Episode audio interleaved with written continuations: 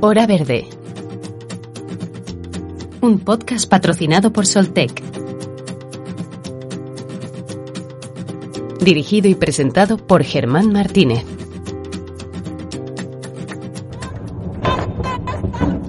Mami, el bico está muerto, me dicen.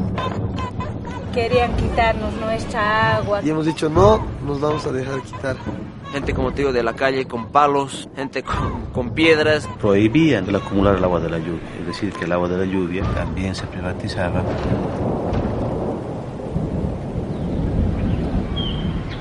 Y toda esta gente no tiene mayores servicios de agua potable, ¿no? Es la gente que ha puesto el pecho para las balas en la guerra del agua, ¿no? Es gente que está olvidada totalmente.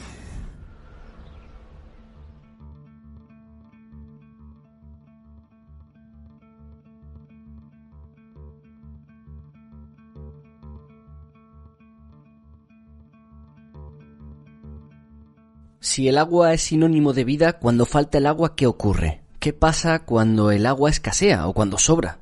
¿Qué pasa cuando el agua tiene buena calidad o cuando es totalmente insalubre y está contaminada? Pues aparecen conflictos, porque el agua no es de nadie, pero al mismo tiempo es de todos y todas.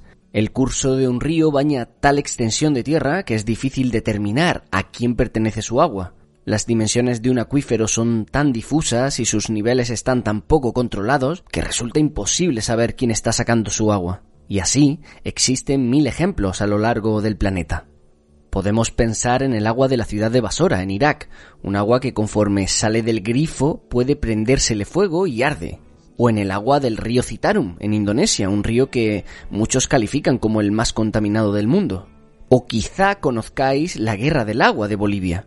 Abríamos este programa de Hora Verde con un fragmento del documental Ríos de Hombres, del director mexicano Tindir Damal, un documental que cuenta precisamente lo que ocurrió en este último caso, en Cochabamba, Bolivia, donde la privatización del abastecimiento del agua potable municipal por parte de las multinacionales desató un conflicto violento entre las fuerzas de seguridad bolivianas y los ciudadanos y ciudadanas de la ciudad, incluso con víctimas mortales.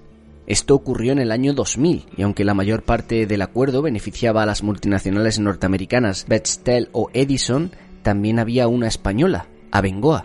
Por eso, aunque a menudo pensamos que las guerras del agua son conflictos lejanos, lo cierto es que no es así. No solo porque existan multinacionales también españolas con intereses en las aguas de terceros países, sino porque los conflictos por el agua los tenemos a la vuelta de la esquina. Mar Menor, trasvases, desecación de espacios lacustres, sobreexplotación, contaminación y salinización de acuíferos, coste del agua potable, uso insostenible del agua potable.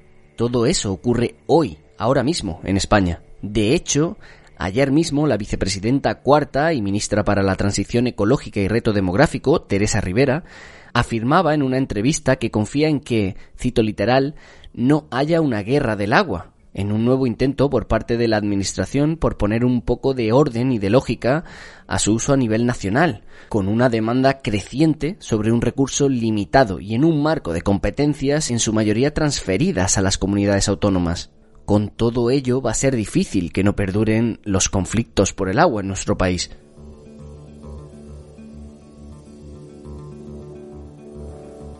Por eso hoy hablamos en Hora Verde de las guerras del agua, de todos esos problemas que existen en torno a la gestión y al uso de un recurso imprescindible pero escaso como es el agua. Y para ello hablaremos con Julia Martínez, doctora en Biología y directora técnica de la Fundación Nueva Cultura del Agua. También con Dionisio Pérez Blanco, investigador de la Universidad de Salamanca y del Centro Euromediterráneo sobre Cambio Climático. Y votaremos el Atlántico para conocer los casos particulares en otros países, en México y Colombia, con Jorge Alberto Arriaga Medina, especialista en Economía Ambiental y Ecológica de la Red del Agua de la UNAM, y con Milena Flores, agricultora y vicepresidenta del movimiento Ríos Vivos Colombiano. Pero primero escuchamos vuestras opiniones, enviadas al WhatsApp de Hora Verde, al 644-697-687, con el más 34 delante, si quieres enviarnos tu mensaje desde fuera de España.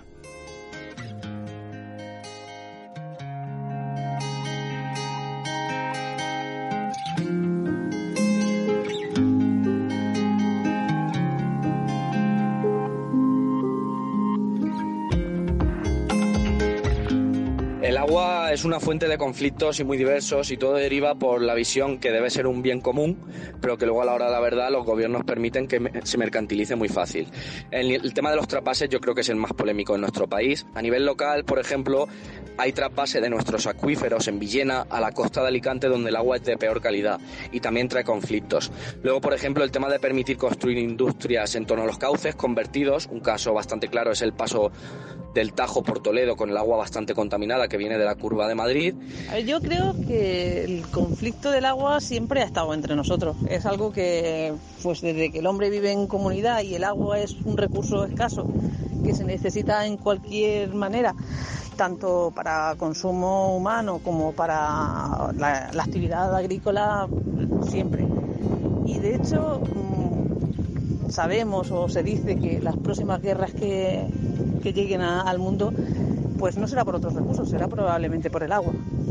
En cualquier caso, en el día a día, en lo que tenemos alrededor, pues constantemente estamos viendo también los conflictos que se producen entre las distintas comunidades autónomas o entre el uso agrícola que se quiere hacer del agua y utilizar el agua como un recurso turístico. Pues yo, por citar algunos de los conflictos que hay con el agua, especialmente en España, el primero que se me ocurre sobre todo es el relacionado con la agricultura, puesto que vivimos en un país en el que las precipitaciones medias totales no llegan a los 700 litros, donde además hablamos de que gran parte de nuestros acuíferos, bueno, algunos ya están sobreexplotados, como por ejemplo en la cuenca del Guadiana, pero hay otros que también están a punto de estar ya sobreexplotados, y sin embargo, pues nos empeñamos en dedicar a la agricultura gran parte de los recursos hídricos, incluso en aquellos espacios donde no sería viable una agricultura de regadío. Otro de los problemas yo creo que sería el despilfarro del agua como consumo doméstico. Es una barbaridad que cada habitante de España por día consuma unos 140 litros. Y luego otro de los problemas que se me viene a la cabeza sería el de los conflictos políticos y territoriales derivados, por ejemplo, con el tema de los trasvases. Yo creo que serían algunos de los problemas más interesantes que habría en relación con la gestión de los recursos hídricos.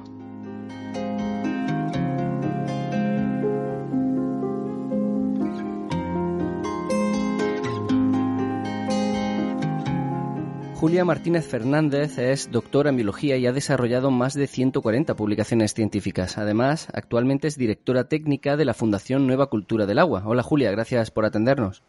Hola, ¿qué tal? Muy buenas. Hola Julia. Julia, España ya es uno de los países más secos de Europa y el estrés hídrico aumenta año tras año. ¿Cuál es la situación actual real del agua en España? Bueno, pues en principio, como ocurre casi siempre en verano, empiezan a aumentar los problemas y las dificultades, pero tenemos que decir que, aunque muchas veces asociamos el nivel de agua en los embalses como el indicador que nos dice cuál es la situación de estrés hídrico, realmente este indicador no es muy válido porque un embalse puede estar más lleno o menos lleno, dependiendo de si se usa más agua y no menos, y no depende tanto de la sequía. Realmente hemos salido de un invierno que no ha sido especialmente seco, pero es verdad que arrastramos un periodo que hemos tenido anteriormente de un importante periodo de sequía, y sobre todo el problema ya no es tanto si llueve más o si llueve menos, porque en ese sentido pues cada año es un poco diferente, sino que el consumo de agua, el agua que gastamos, la demanda de agua sigue aumentando año tras año y por lo tanto cada vez vamos a tener más dificultades, ¿no? Sobre todo, no tanto por el consumo urbano, el que hacemos en casa, en los hogares, sino sobre todo por los usos económicos que gastan más agua, especialmente la agricultura, que consume más de un 80% de todo el agua disponible en España. Julia, el reciente foro de la economía del agua celebrado en Madrid tuvo una conclusión clara. El problema de España, del agua en España, radica en su incapacidad de gestionarla de manera óptima. ¿Es así? ¿Cómo es el modelo de gestión del agua en España y cómo se puede mejorar? Bueno, el modelo de gestión en España durante muchísimos años ha sido un modelo que llamamos de oferta, es decir, de estar permanentemente sacando más agua de los ríos, de los manantiales, de los acuíferos, para unas demandas de agua que no han parado de crecer, para los usos urbanos e industriales, pero sobre todo para el regadío. Y eso se ha conseguido a base de construir cada vez más embalses y más trasvases y a base de explotar cada vez más las aguas subterráneas, todo lo cual ha creado muchísimos problemas y un impacto ambiental muy importante y también social, porque todas estas obras tienen consecuencias en los territorios, en las gentes que habitan los territorios, y además han supuesto bastantes problemas también ambientales y de degradación de acuíferos, de sobreexplotación de las aguas subterráneas, etcétera, ¿no? Entonces, no vamos a conseguir resolver los problemas de agua en España con esta gestión basada en la oferta, en más obras hidráulicas y más explotación de acuíferos, sino que tenemos que pasar a un modelo de gestión basado en la demanda, es decir, en controlar y reducir las demandas de agua. Julia, sobre las obras hidráulicas que comentabas antes, hay unas que destacan, quizá por la controversia que crean, que son los trasvases. Recientemente hay que sumar uno más. El gobierno autorizó esta semana el trasvase del Ebro a Santander con la oposición de Aragón. ¿Son necesarios los trasvases? Y si lo son, ¿por qué cuesta tanto llegar a acuerdos autonómicos para llevarlos a cabo? Bueno, desde hace ya bastantes décadas, a nivel de los estudios científicos y de los estudios de expertos, hay bastante consenso acerca de que los trasvases, cuando se comparan con otras alternativas para resolver los problemas de agua, suelen ser alternativas que tienen muchos problemas, tanto desde el punto de vista social como de impacto ambiental, como del propio coste económico, y en general suele haber siempre alternativas que son mucho más preferibles que los trasvases porque cuestan menos, generan menos impacto ambiental y ocasionan menos problemas sociales. Por lo tanto, lo que nos tiene que mover en las decisiones, y además eso nos lo pide también Europa, es que comparemos distintas alternativas, distintas soluciones, veamos los pros y los contras de cada una, cuáles son los beneficios y cuáles son los perjuicios o los costes de cada una, pero teniendo en cuenta todos los aspectos, es decir, el medio ambiente, los aspectos sociales, los aspectos económicos, etcétera. Y una vez analizado todos esos costes y beneficios, seleccionar la alternativa más adecuada. Bueno, pues bien, a nivel internacional no hay, en general, ejemplos donde los trasvases sean la mejor solución. Y, de hecho, suelen plantearse trasvases muchas veces en países con déficit democrático, donde, digamos, las poblaciones afectadas no pueden expresarse con plena libertad o donde no hay un sistema de protección de derechos suficientemente desarrollado o donde la conservación del medio ambiente pues no forma parte de las prioridades. Y, en general, en los países donde esto sí ocurre, donde existen democracias maduras, donde se cuida el medio ambiente y donde se protegen los derechos de todos, en general no se están llevando a cabo trasvases. Esto ya nos está diciendo que a priori es complicado pensar que la mejor solución para problemas de agua es un trasvase. Y aunque no tenemos tiempo para desarrollar la cuestión, es la peor solución para afrontar el cambio climático, es una solución muy cara y, sobre todo, es una solución que no se dirige a la raíz del problema, que es lo que, como he dicho antes, y es que debemos ser capaces de reducir nuestro consumo de agua y de adaptar nuestros modelos de vida al agua que tenemos y no pensar en que un agua de fuera, un agua externa, venga de donde venga, puede mantener un estilo de vida que muchas veces es insostenible o unos usos económicos, como ocurre, por ejemplo, en la región de Murcia, basados en unos recursos que no hay, como es el agua, en lugar de aprovechar los recursos que sí tenemos, como puede ser, por ejemplo, la energía solar. Y por último, sé que es complicado, pero brevemente y a grandes rasgos, ¿cómo puede afectar el cambio climático a la situación de los recursos hídricos en nuestro país? Bueno, el cambio climático está afectando ya. El cambio climático nos ha reducido ya la cantidad de agua disponible en España. Hay ya pues diversos estudios donde para cada cuenca hidrográfica se ha analizado cuál está siendo ya el impacto del cambio climático. Se ha observado una reducción bastante significativa, entre el 10, 15 y en algunas cuencas el 20 o el 25% de reducción en el agua disponible. Por lo tanto, ya tenemos menos agua debido al cambio climático. Y este agua que disponemos va a seguir reduciéndose, porque todos los modelos de cambio climático nos dicen que se va a seguir reduciendo el agua disponible, pero no solamente porque va a llover algo menos, sino sobre todo porque vamos a perder mucha más agua, porque al hacer más calor, al haber más temperatura, va a haber más evapotranspiración, tanto en la vegetación natural como en los cultivos y especialmente en el regadío, y eso va a significar que se va a perder mucha más agua, además de que llueva menos. Esto va a suponer una reducción que según las cuencas se va a situar entre el 10 o el 20% adicional a lo que ya hemos perdido, y además las demandas de agua van a aumentar. A la vez que tenemos menos agua, los cultivos van a necesitar menos agua porque van a tener que evapotranspirar más, y en general las necesidades de agua por el cambio climático van a aumentar. Por lo tanto, ese estrés hídrico va a incrementarse.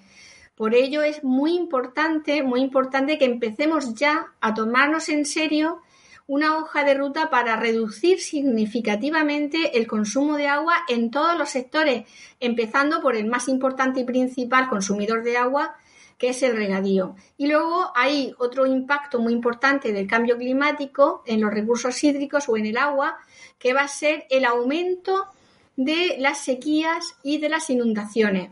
Las sequías las vamos a tener más frecuentes, más intensas y además más generalizadas. O sea, cuando haya una sequía, como ocurrió ya en la sequía de 2015, va a afectar a prácticamente toda la península, y por lo tanto no podemos esperar que en una situación de sequía un trasvase de fuera, desde ningún territorio, pueda resolver el problema, porque van a entrar en sequía prácticamente todas las cuencas a la vez. De hecho, en 2015 la cuenca del Duero fue la más afectada, y hubo una sequía también muy importante en Galicia. ¿Quién lo iba a pensar? Mucho más, por ejemplo, que en la cuenca del Segura. Por eso es tan importante darnos cuenta de que ya la solución no nos puede venir de fuera y que en todos los territorios tenemos que empezar a reducir el consumo de agua. Y finalmente, el otro impacto va a ser también aumentar la frecuencia de lluvias torrenciales, la frecuencia y la intensidad de las lluvias torrenciales. Esto va a suponer que los riesgos que tenemos ahora mismo ya de inundación, que se deben no ya tanto a esas lluvias torrenciales, sino a que hemos ocupado las zonas inundables, hemos construido en zonas que se inundan y hemos quitado territorio a los ríos, los hemos encajonado, estamos creando territorios con mucho riesgo, los hemos creado porque no hemos respetado estas zonas inundables. Y como van a aumentar las lluvias torrenciales y también su frecuencia, evidentemente los episodios de inundación van a aumentar también. Y tenemos que prepararnos, y la mejor manera de prepararnos para eso es respetar las zonas inundables, devolverle el espacio a los ríos y tener, digamos, en ese sentido, una gestión del territorio y un urbanismo mucho más sostenible y mucho más adaptado al cambio climático. Pues Julia Martínez, directora técnica de la Fundación Nueva Cultura del Agua, gracias por estar en Hora Verde. A vosotros.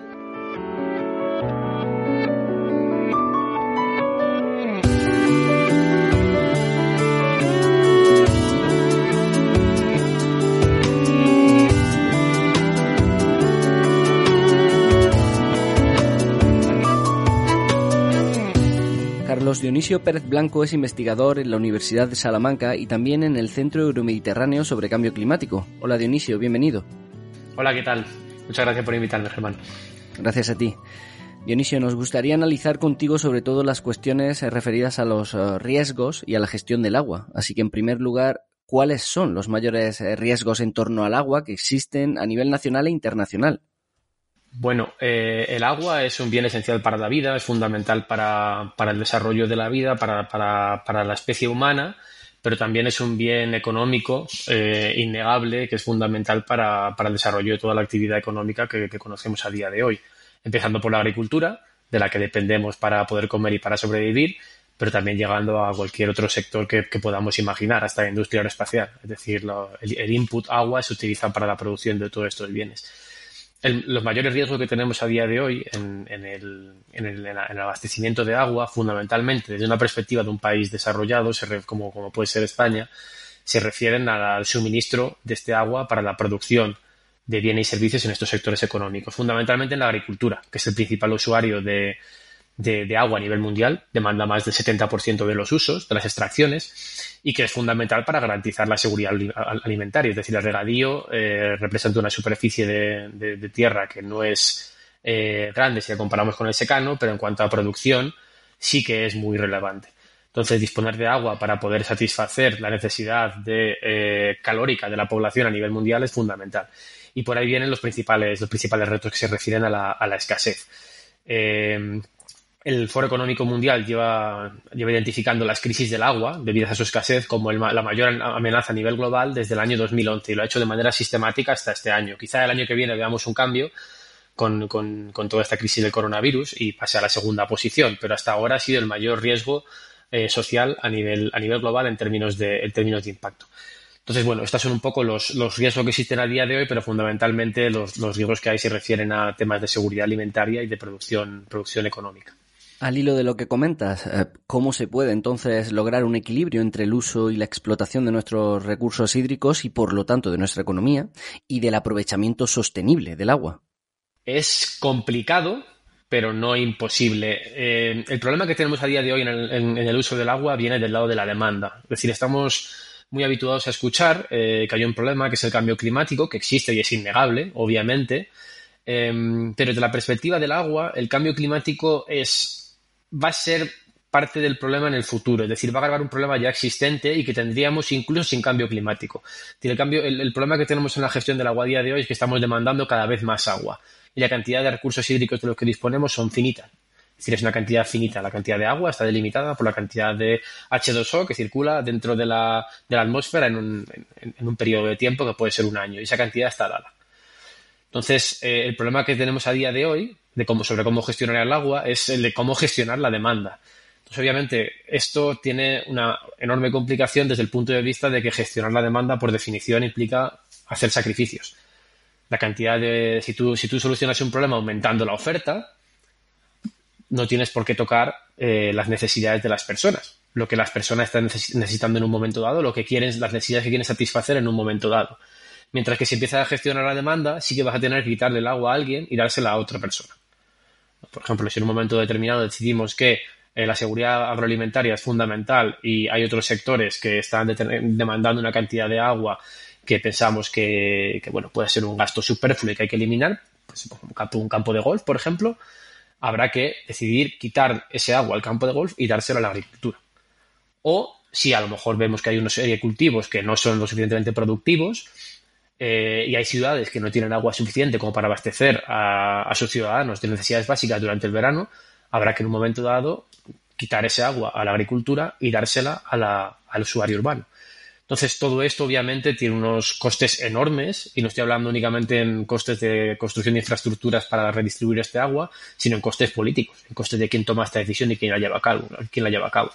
Y por eso tenemos este bloqueo en lo que se refiere a la política del agua de hace mucho tiempo, en el que la situación no hace más que empeorar y parece que no se toman medidas, aunque se sabe desde hace mucho tiempo qué es lo que puede funcionar.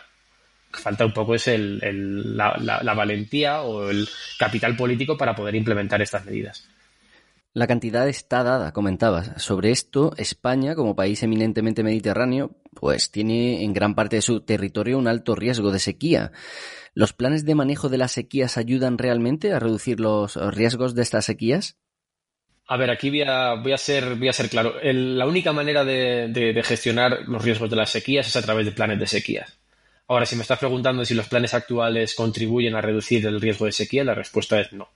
Los planes actuales de gestión de sequía están pensados, son pioneros, de los que tenemos en España son de los mejores que hay en Europa, son pioneros, pero tienen todavía muchas lagunas. Y esto le sucede no solamente en España, sino en el resto de países, del mundo. La laguna fundamental viene de lo que te comentaba anteriormente, el tema de la gestión de la demanda, es decir, los planes de sequía fundamentalmente, los planes de cuenca fundamentalmente, la mayor parte de sus inversiones se centran en infraestructuras nuevas, es decir, construcción de nuevos embalses, construcción de nuevos trasvases intercuenca, construcción de nuevos canales, modernización de regadíos, etcétera, etcétera. Todo esto no hace sino agravar el problema de la escasez, porque lo que está creando es una expectativa que es falsa sobre la capacidad del sistema de satisfacer necesidades en un futuro. Parece que la demanda puede crecer sin herir y nosotros podemos aumentar la oferta a través de nuevas infraestructuras y satisfacer esta demanda, cuando en realidad no es así. La cantidad de agua está fijada. Esto de fijada lo podemos entrecomillar porque en realidad sí que hay soluciones de ingeniería que pueden aumentar la oferta de agua, por ejemplo, la desalación. El problema que tiene este tipo de soluciones de ingeniería es que son tremendamente caras y a día de hoy, desde el punto de vista económico, no son factibles. Se están utilizando para cultivos de alto valor añadido, de muchísimo valor añadido, en el sureste, y además tienes el problema de que, claro, únicamente la puedes utilizar en la zona en la que estás generando este agua. Si luego quieres llevar este agua desde, no sé, desde Murcia, desde una zona costera de Murcia hasta Castilla Profunda, te encuentras con unos costes de transporte que son estratosféricos y que nadie puede pagar. Entonces, respondiendo a tu pregunta, ¿los planes de sequía ayudan realmente a reducir los riesgos de esta sequía? De la manera en que están diseñados a día de hoy, no, pero son la única solución que tenemos para poder gestionar el riesgo de sequía en un futuro, y tendrá que ser a través de soluciones valientes que, como decía anteriormente, empiezan a centrarse en la gestión de la demanda, vía precios, vía nuevos derechos concesionales del agua, vía mercados, aunque esto habrá que, también hay que poner un poco aquí precaución cuando se habla de mercados, porque vienen muchas sensibilidades y con razón. Pero bueno, habrá que hablar de instrumentos de demanda y habrá que tener un debate transparente y honesto sobre qué instrumentos de demanda queremos utilizar y qué sacrificios estamos dispuestos a realizar y en qué sectores. Y estoy seguro de que conocerás muchos de los conflictos que el agua ha provocado alrededor del mundo. Parece que las guerras por el agua cada vez son más numerosas. ¿Qué caso es el que más te ha impactado? Hay muchos casos muy llamativos. Uno de ellos está en España y estamos cansados de oír en las noticias hablar sobre él, ¿no? Es la guerra del agua por antonomasia en el contexto de la península ibérica, que es la que existe entre Murcia y Castilla-La Mancha, ¿no? Bueno, entre el Tajo y el Segura. No es una guerra desde el punto de vista literal, pero sí metafórica, ¿no? Es decir, hay un conflicto político latente entre las dos regiones para ver quién se lleva el agua del acueducto Tajo-Segura. El agua del Tajo, que al final es un agua que está en el Tajo, se trasvasa hacia el Segura. Es un conflicto que a nivel internacional tiene mucha relevancia también desde el punto de vista de la investigación, porque es un laboratorio. Es un laboratorio para analizar cómo se pueden solucionar este tipo de conflictos en otras zonas. Pero hay obviamente otras muchas zonas en las cuales estos conflictos existen, estas guerras del agua existen, y en algunos casos son incluso más graves. Por ejemplo, en la frontera entre México y Estados Unidos, en el caso del río Colorado. Es un río que debería ser perenne, debería llegar al mar, y desde hace ya bastante tiempo, desde hace décadas de hecho, en México este río fluye seco. Entonces, bueno, es otro caso de conflicto por la gestión del agua. Pero este tipo de conflictos que vemos a día de hoy los hemos tenido a lo largo de la historia, siempre. Es decir, el ser humano en su afán por desarrollar su sociedad, por conseguir el desarrollo económico y un mayor bienestar, siempre ha tendido a sobreexplotar este tipo de recursos, en particular recursos no renovables como pueden ser los acuíferos, ¿no? Y tenemos ejemplos de hace ya 2000 años en los cuales ha habido civilizaciones como las guaramantes en el norte de África que han desaparecido por catástrofes ecológicas causadas por la sobreexplotación de los acuíferos, por la competencia insostenible entre los usuarios, la sobreexplotación de los acuíferos y la desaparición de esa agricultura que estaba en la raíz de esa sociedad. Entonces, los conflictos por el agua existen a día de hoy, han existido a lo largo de toda nuestra historia y van a existir en el futuro. La pregunta no es si podemos evitar estos conflictos, porque los conflictos por un bien escaso al final son inevitables. La pregunta es si vamos a poder gestionarlos mejor de lo que lo hemos gestionado en el pasado y lo que lo estamos gestionando ahora. y nuestra capacidad para dar respuesta a esta pregunta, de nuestra capacidad para dar respuesta a esta pregunta dependerá si vamos a poder mantener un nivel de bienestar como el que estamos acostumbrados, o vamos a tener que empezar a acostumbrarnos que hay unas regiones que van a tener que sacrificarse por otras.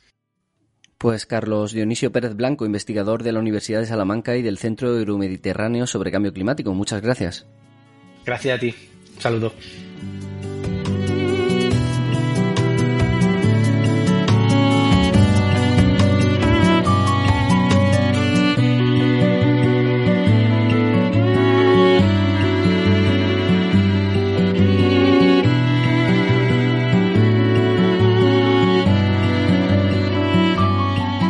Jorge Alberto Arriaga Medina es licenciado en Relaciones Internacionales y especialista en Economía Ambiental y Ecológica. Es también maestro en Tecnología Ambiental con orientación en Gestión de Recursos Hídricos y actualmente es coordinador ejecutivo de la Red del Agua UNAM y del Centro Regional de Seguridad Hídrica.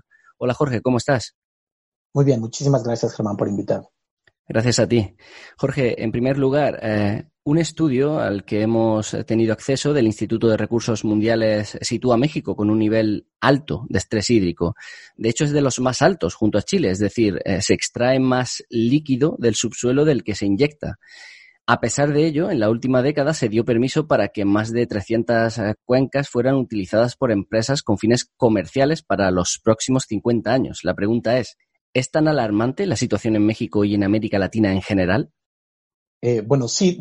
Qué bueno que mencionas este recurso, recurso del Instituto de Recursos Mundiales, porque sirve como base para hablar exactamente qué es lo que está sucediendo en México, ¿no? No solo es en México y Chile, son 17 países donde habita un cuarto de la población mundial quienes enfrentan un estrés hídrico extremadamente alto.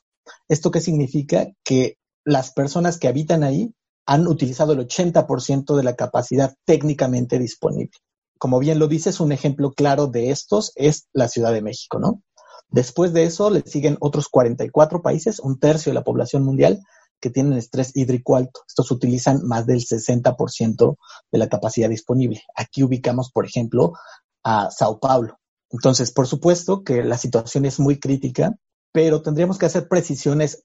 América Latina es tan variada, tiene ecosistemas tan distintos que incluso dentro del propio país no podemos hablar de la misma realidad, ¿no?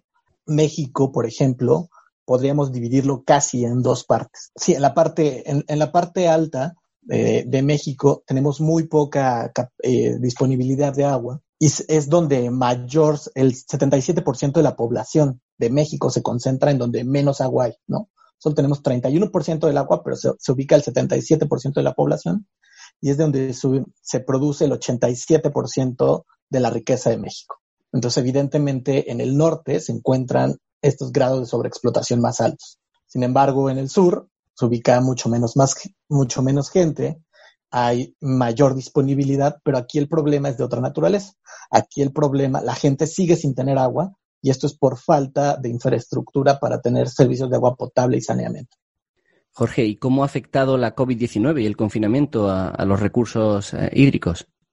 Esta pérdida de la calidad del agua, esta falta de infraestructura para dotar de agua potable y saneamiento a las personas, el que haya, por ejemplo, el 40% de fugas, o sea, se pierde el agua en las fugas en las tuberías, 60% si nos vamos a las áreas rurales, esto de que solo se trata el 50% de las aguas residuales, solo el 50% tiene medición de consumo en sus hogares. No, estos eran cosas que ya existían antes del COVID-19, que nos hablaban de una clara crisis de los sistemas de agua potable y saneamiento en México. ¿Qué es lo que hizo el COVID-19? Pues exacerbarlos. ¿Por qué? Porque, bueno, a pesar de que no hemos ubicado, en la literatura internacional, no se ha ubicado presencia del virus SARS-CoV-2 en agua potable, una vez que ha recibido el tratamiento, sí ha producido otros efectos, ¿no? Sí hay presencia del virus inactivo en drenajes y plantas de tratamiento, que esto nos pone a los operadores en un problema muy importante como de proteger a la población, a los trabajadores que se encuentran directamente en contacto con estas aguas, ¿no? Pero otros efectos muy claros son, por ejemplo, que ha aumentado en México la demanda entre el 30 y el 40%. La demanda de aguas ha aumentado entre el 30 y el 40%. Y también cambió los patrones de consumo. Las escuelas están cerradas y típicamente los estudiantes consumían agua en las escuelas durante casi la mitad del día. Pues ahora no, ahora lo hacen en sus casas.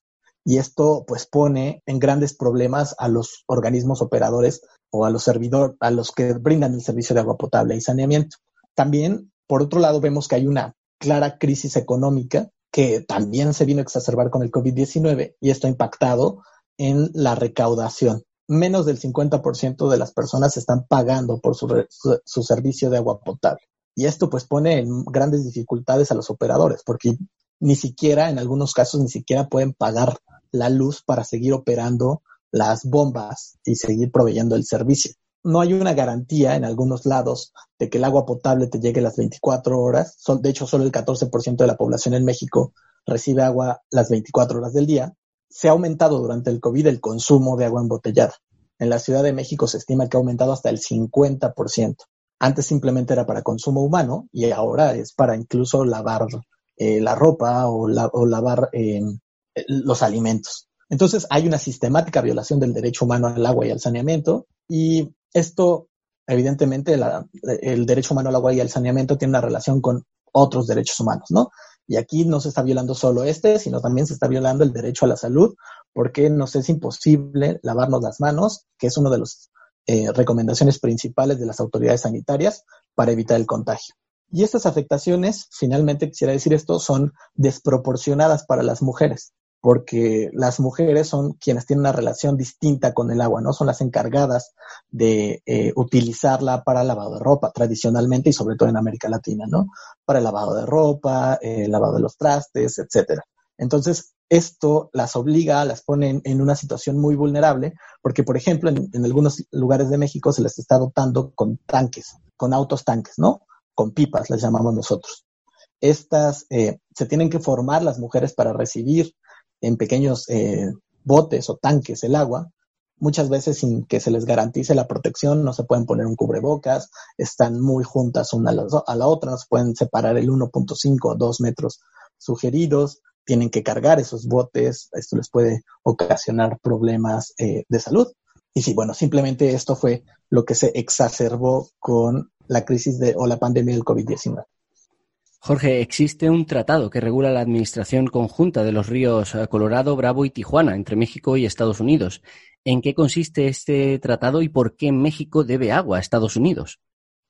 Sí, este tratado de aguas entre México y Estados Unidos tiene una muy larga historia, ¿no? Antes de eso existieron varios tratados que, como saben, México y Estados Unidos han tenido siempre problemas por la definición de sus fronteras. El tratado al que te refieres es el Tratado de Aguas de México-Estados Unidos de 1944. Este se firma el 3 de febrero de 1944 y lo que hace es básicamente tres cosas. Uno, crea una Comisión Internacional de Límites y Aguas. Después, asigna un volumen de agua del río Bravo. Es decir, esto básicamente es cuánto México le va a dar a Estados Unidos.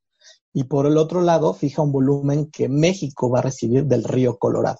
Entonces, esta es una relación que se estableció y fue se ha llamado durante mucho tiempo un gran logro de la diplomacia mexicana porque nosotros estamos recibiendo más agua de la que estamos entregando. Simplemente porque hay una diferencia entre lo que se entrega por el río Bravo de lo que se entrega por el río Colorado, que debemos de entender en el contexto en el que se firma este tratado, ¿no? Se firma en 1944, todavía está la Segunda Guerra Mundial, entonces está la política del buen vecino de Estados Unidos, que lo que busca es tener el control de toda América para que no llegue ningún tipo de invasión, ¿no? No haya ningún tipo de alianza de los países latinoamericanos con sus contrincantes. Entonces, por eso se logran estos volúmenes, ¿no? Después de muchas negociaciones de diplomáticos mexicanos, esto justamente en 2020-21 habrá que renegociar este tratado y existen grandes inquietudes de si vamos a lograr de nuevo tener estos grandes beneficios que hasta el momento hemos tenido. Sí, de hecho, el pasado julio fue un mes complicado en uno de esos estados fronterizos que comentabas, en lo que se ha llamado la guerra por el agua en Chihuahua. ¿Qué ha pasado y por qué se han rebelado ahora los agricultores contra la situación? Sí, esto tiene que ver directamente con el Tratado de 1944 y esta crisis que está sucediendo en Chihuahua tiene muchos factores que debemos de analizar, ¿no? Uno es que este año es particularmente seco para México. Y entonces lo que los agricultores demandan es que no se abran las compuertas para iniciar la entrega de agua hacia Estados Unidos. ¿Por qué? Porque 41 de los 67 municipios de Chihuahua dependen directamente del agua de las presas para el riego de sus cultivos. Algunos de ellos son de exportación, aunque la mayoría es para consumo interno.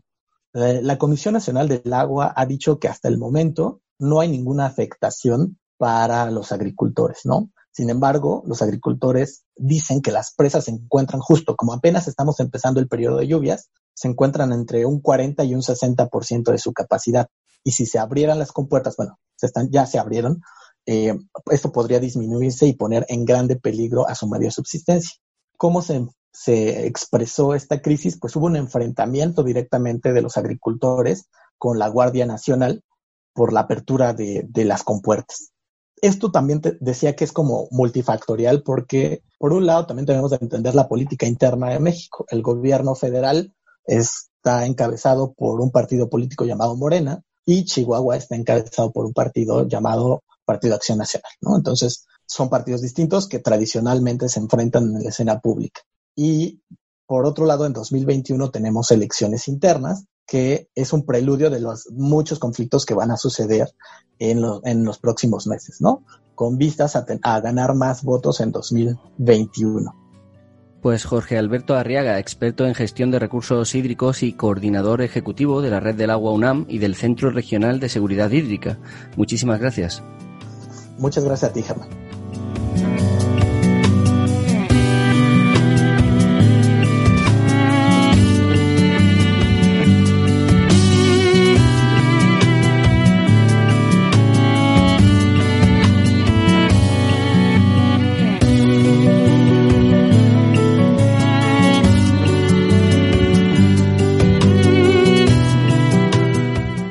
Para terminar, hemos contactado también con Colombia para conocer su situación particular. Desde allí nos atiende Milena Flores Barequera, agricultora y vicepresidenta del movimiento Ríos Vivos de Colombia. Milena es una fiel defensora de los derechos humanos, el agua y la vida. Una defensora que lleva más de 10 años en contra de uno de los megaproyectos más grandes de Latinoamérica, Hidroituango, un proyecto que está poniendo en riesgo a más de 25.000 personas en Colombia. Hola Milena, gracias por atendernos.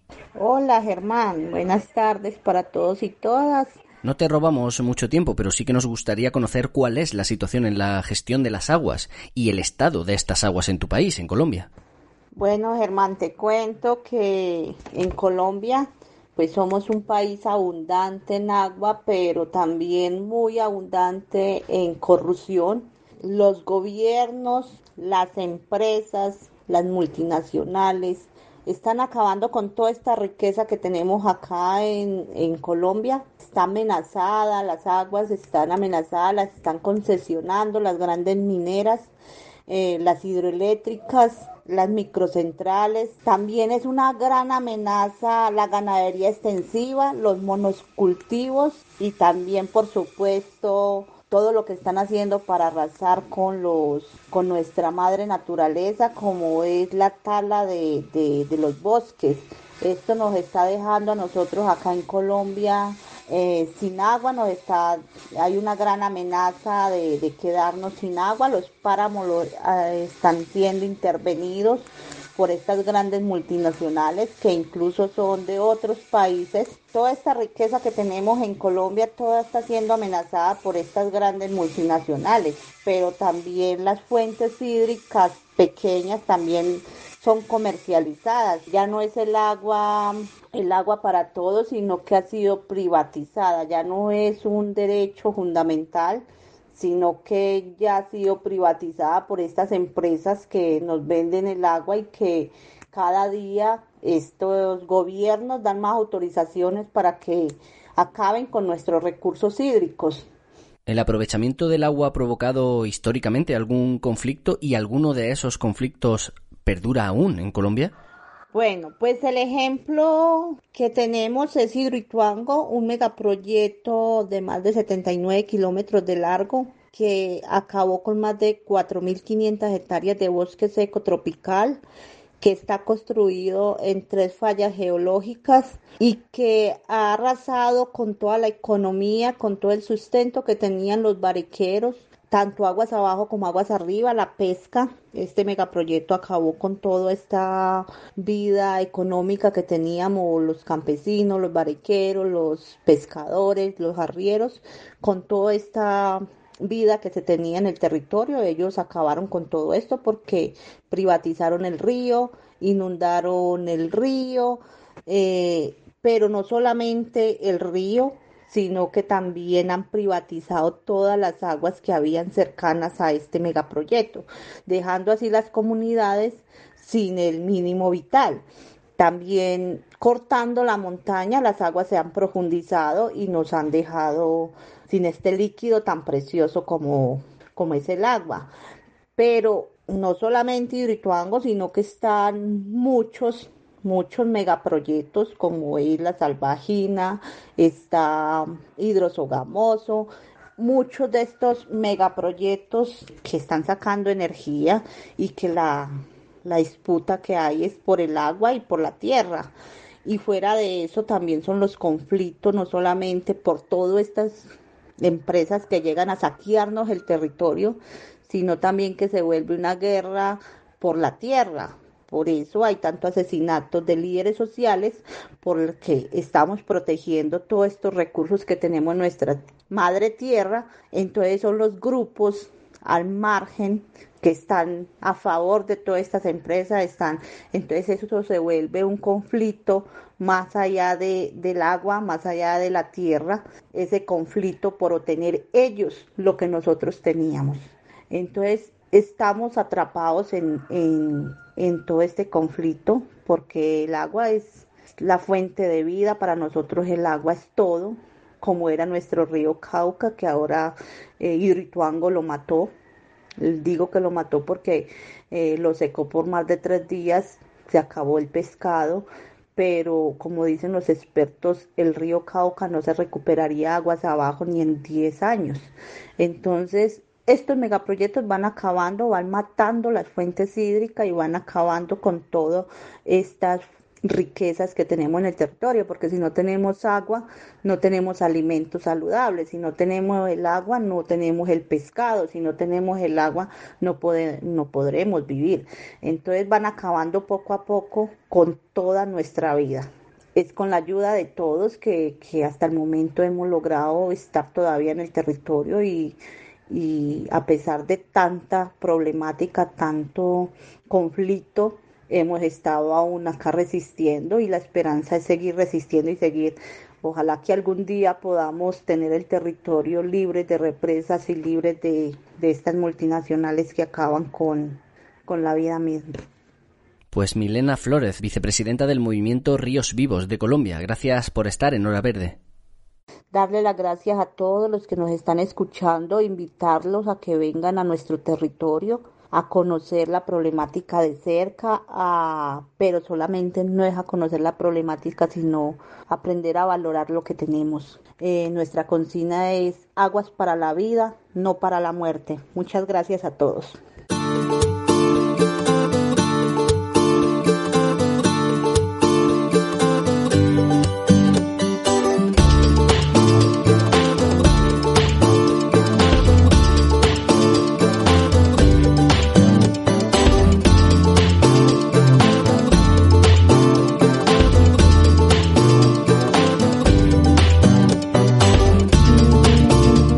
El editorial de hoy va a ser breve. El agua es un recurso finito, irregular, pero imprescindible y a la vez fácilmente contaminable. Así que por el bien común deberemos llegar a acuerdos para un uso lógico, para un uso responsable y para un uso sostenible de ese agua. Sin más, nadie dice que no se pueda distribuir el agua o gestionarla de uno u otro modo, pero exprimir el medio para explotar su agua, un agua que en algunas regiones, muchas españolas, es un recurso escasísimo, supone acabar con ecosistemas naturales, con su papel medioambiental y de recurso natural, y también con la relación que las comunidades han establecido con ese agua a lo largo de siglos y siglos, creando verdaderas culturas del agua que han sido sostenibles, que han sabido sacarle partido sin agotar la fuente. En gran medida, el hecho de que el clima se esté haciendo más extremo quizá nos ponga en el brete de tener que elegir entre unos u otros usos. ¿Qué decidiremos entonces? Si tenemos una determinada cantidad de agua y no más, ¿a qué la dedicaremos y por encima de qué otra actividad? Se llama priorizar y deberíamos ir haciéndolo ya. Sin embargo, no nos gustaría dejar un sabor amargo tras escuchar el programa de hoy. Sí, es cierto que el agua sigue y seguirá despertando los recelos, las envidias y las demandas de gran parte de la sociedad. Pero también es cierto que el agua une tanto como separa. Todo depende del prisma desde el que se mire. Así lo cuenta hoy nuestro viaje en un minuto.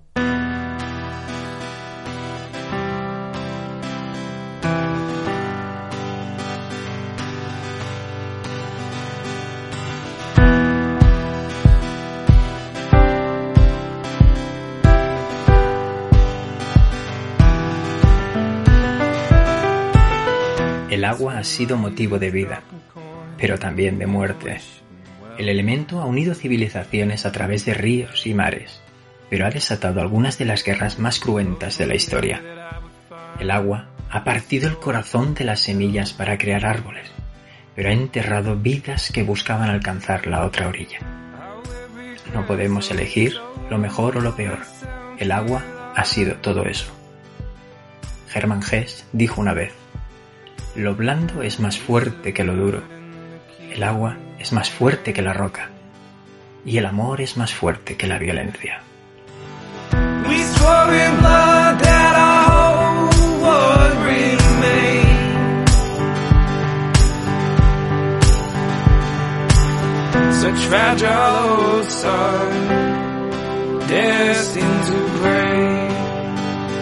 Pues este ha sido el Hora Verde de esta semana. Esperamos que os haya dejado un río de dudas, valga la metáfora, porque esas preguntas serán las que nos permitan progresar. Nosotros volvemos la próxima semana. Muchas gracias por estar ahí, al otro lado del micrófono.